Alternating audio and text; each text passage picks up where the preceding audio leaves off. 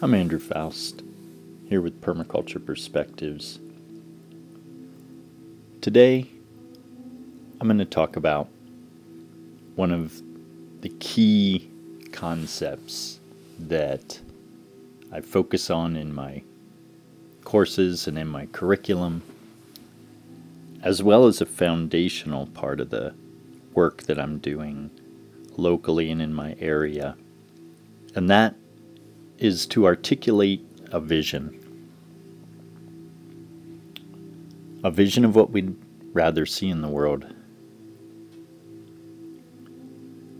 And for me, what that means is making our lives beautiful, resilient, and very high quality.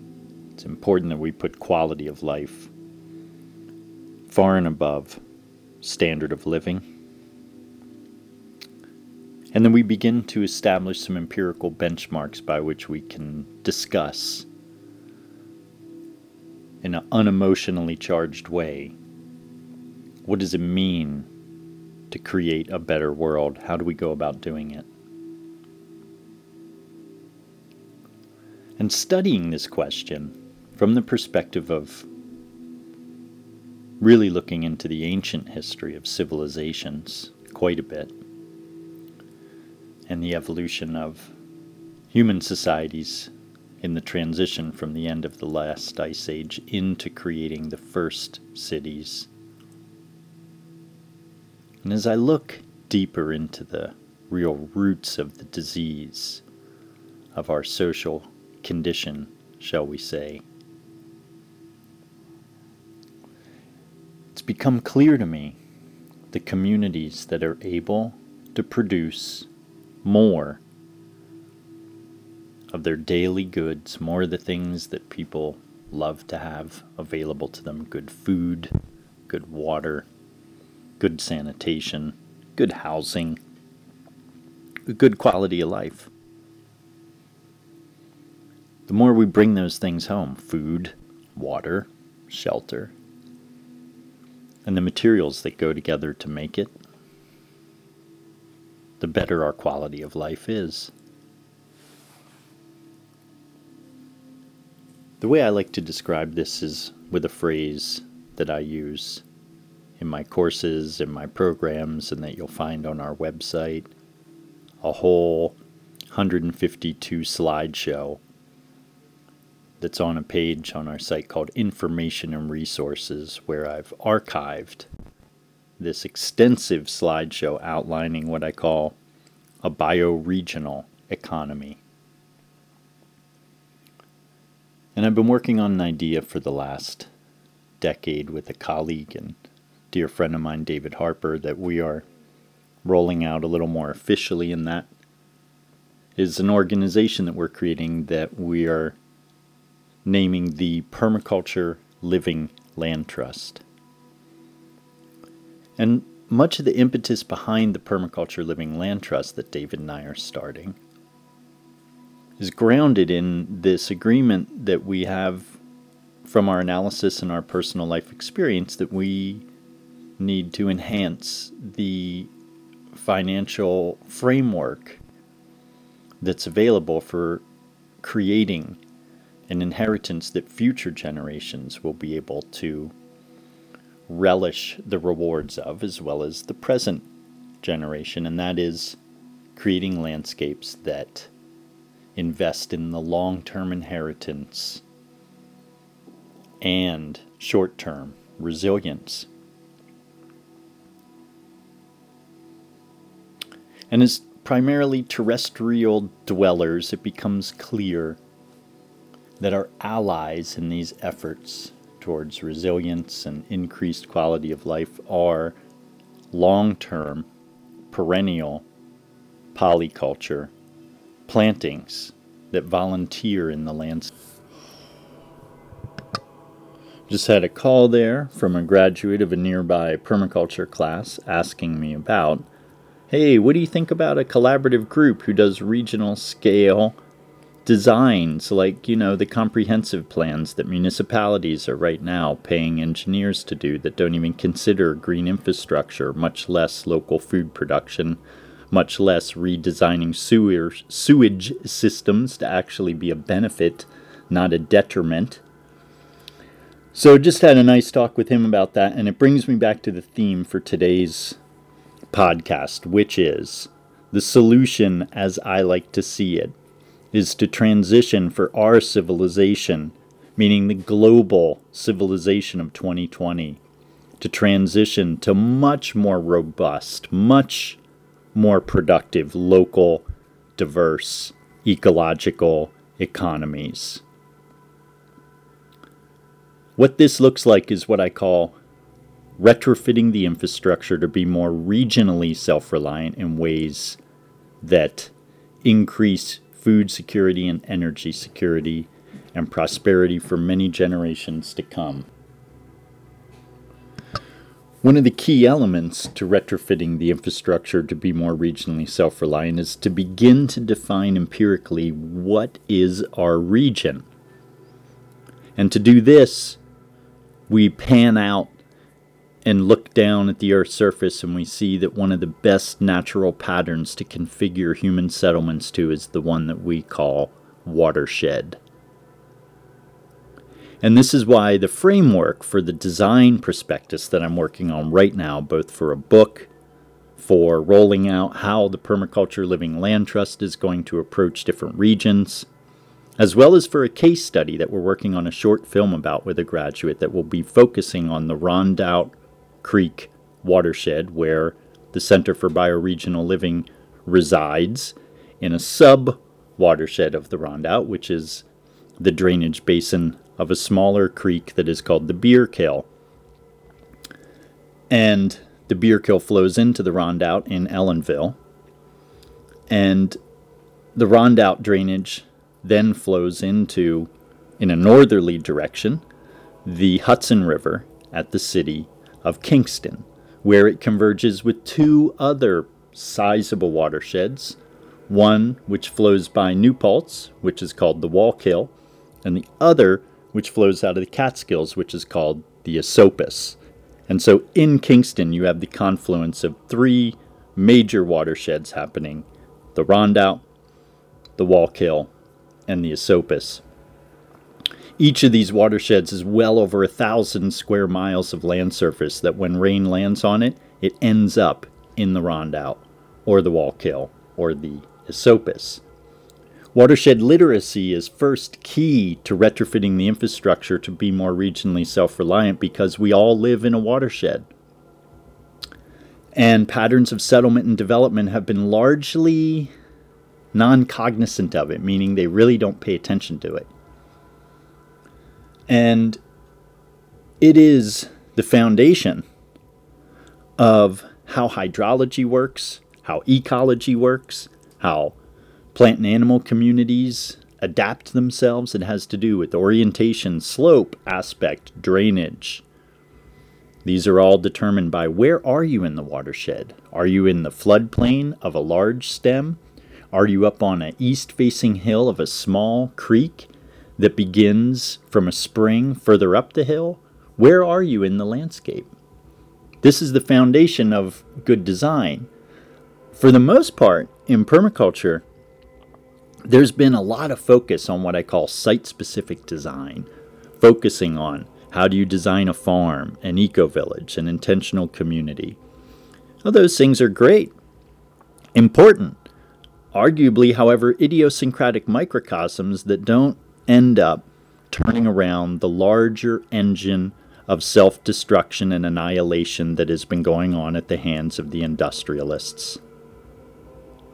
Industrial engineers are who control right now the planning process in this part of the United States.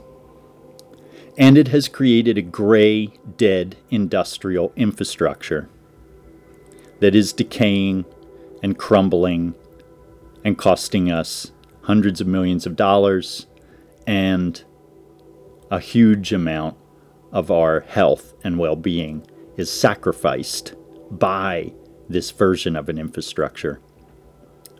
And the real fundamental problem with it is that largely how we feed ourselves, how we clothe ourselves, where most of the materials come from to create the energy that we use in the Rondout River watershed, in the larger, greater Hudson Valley River watershed, all are imported. And pretty much nothing is exported. And so as a result, you have a highly consumptive, highly dependent population of people. Then we could ask ourselves is it necessarily the case that people who live in the Rondout Creek drainage or the Wallkill drainage in New Paltz do they need to eat and live on and use energy that is primarily imported? Or is it conceivable that we could create more of what it is that we eat and more of the energy that we use in, renew- in renewable and restorative ways? Can we create those things closer at hand? Is it conceivable that we could actually grow most of the food that people eat in the Rondout Creek watershed within the very watershed where they live? Is it conceivable? What are the numbers? Can we actually talk empirically about what it looks like to feed people full diet year round in the Hudson watershed and in the Rondout Creek watershed. And that's why I'm working on a case study that I'll be sharing that will show clearly the numbers, the layout, and the pattern, and what I am already excited and inspired by that is coming to the surface from where we are, even at present in this project. We haven't finished it, and it is evident that we absolutely can become food independent and energy independent within the Rondout Creek watershed and within the greater Hudson Valley watershed at large. It's also clearly evident that the way in which we're going to go about doing that is not even considered by any of the studies or master plans or regional planning associations or conservation groups that have done food shed studies, they all look at the potential to grow existing agricultural crops on prime agricultural soils. Well, as we begin to create a design goal for our economy and our populations to become more food self reliant and energy self reliant, we also create a vast array of diverse, interesting green jobs that create real autonomy and security economically for local populations. And any other model of economic development leaves local people in a vulnerable position where they are dependent upon a whole set of activities that they have no direct experience of that exist far afield from their geographic location. Meaning, when you live in a society who makes money purely by producing specialty goods or export goods and not growing any of your food and not producing any of your energy, then you are in a vulnerable position when those supply lines are jeopardized. And I think it's important to also take to mind why am I so interested in this combination of full diet year round food production at a watershed master plan level where we retrofit the infrastructure to be more regionally self reliant, one watershed at a time. The reason for this fairly complex and diverse solution set is because a vast amount of the problems of the industrial era have emerged from the oversimplification, homogenization of landscapes to make them nothing more than a place where you can truck things in and truck things out. And what are some of the costs of that? I thought I'd share with you a little bit of uh, information on why it is I'm so focused on this entire regional retrofit, not simply one property, not simply one community, but the whole economy needs to become focused on better energy, better fuel sources, better transportation, and the elimination of our utter and complete dependence on fossil fuels, radioactive materials, mined and extracted contaminants. So, on that note, as an intro to this reading, here's the title of this book, one of my favorites on this topic. This book is called Lives per Gallon The True Cost of Our Oil Addiction by Terry Tamminen. This is from the chapter called A Losing Proposition. The Federal Clean Air Act identifies the combustion of automotive fuels as the major source of hazardous air pollutants in the United States, causing or contributing to a wide array of human illnesses from difficulty breathing and asthma to brain damage and damage to the fetus. Perhaps the greatest threat from our oil addiction, however, is cancer. Of the 225 toxic or carcinogenic chemicals contained in gasoline, three of them, benzene, 1,3-butadiene, and formaldehyde in the form of airborne pollutants pose the greatest cancer risk to humans. The largest source of these toxins is auto exhaust. And all three chemicals are emitted in excess of Federal Clean Air Act health standards. The U.S. oil and auto industries also produce more greenhouse gases than most other countries produce from all their industries combined. And the source of about half of these gases is vehicles, principally passenger cars combining all emissions from every step on the journey of our drop of oil, the U.S. Department of Energy estimates that approximately 25 pounds of greenhouse gases are emitted for every gallon of petroleum fuel consumed. Driving petroleum powered vehicles in the United States accounts for 20 billion tons of those gases per day. Overall, direct vehicle emissions worldwide are responsible for up to 85% of all benzene pollution, 80% of all CO2 emissions, 60% of all NO2 emissions, 50% of all greenhouse gas emissions, and 14% of all global particulates. So when we look at this and say, why would we need to do something as complicated as retrofit the infrastructure to be more regionally self reliant? Well, because in the present scenario, we're gassing ourselves to death with the way in which we're moving material goods around the landscape. Diesel particulate is even worse. When you look at the pollution load of diesel, you've got a, a even higher degree of contamination that's happening uh, because of the particulate that's coming from it. So eliminating this is essential. Let me share with you some other numbers. Here's what John Wargo from Green Intelligence, he's a PhD guy from Yale, the Department of Forestry, wrote this really excellent book at the analysis and assessment of the pollution legacy. No solution, really, which is ultimately that we need to become more energy self reliant with a diversity of renewables and utterly get off of fossil fuels. But that's okay. Wargo offered us a lot of ammunition to understand what is it that we're firing against, which is shutting down the industrial machine.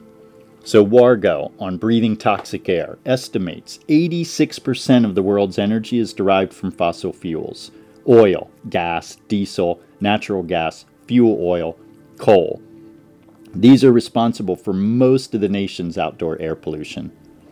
Half of all U.S. citizens are living in areas not meeting federal standards. One third of the U.S. population lives in the northeastern corridor from Washington to Maine. One of the largest studies ever conducted estimated that a reduction by 10 parts per billion, or about 35%, could save 4,000 lives a year in urban areas. This is why I'm an advocate of high speed rail in the Northeastern Corridor. It has to happen. We have to connect Baltimore to Philadelphia, to New York City, to Boston, DC.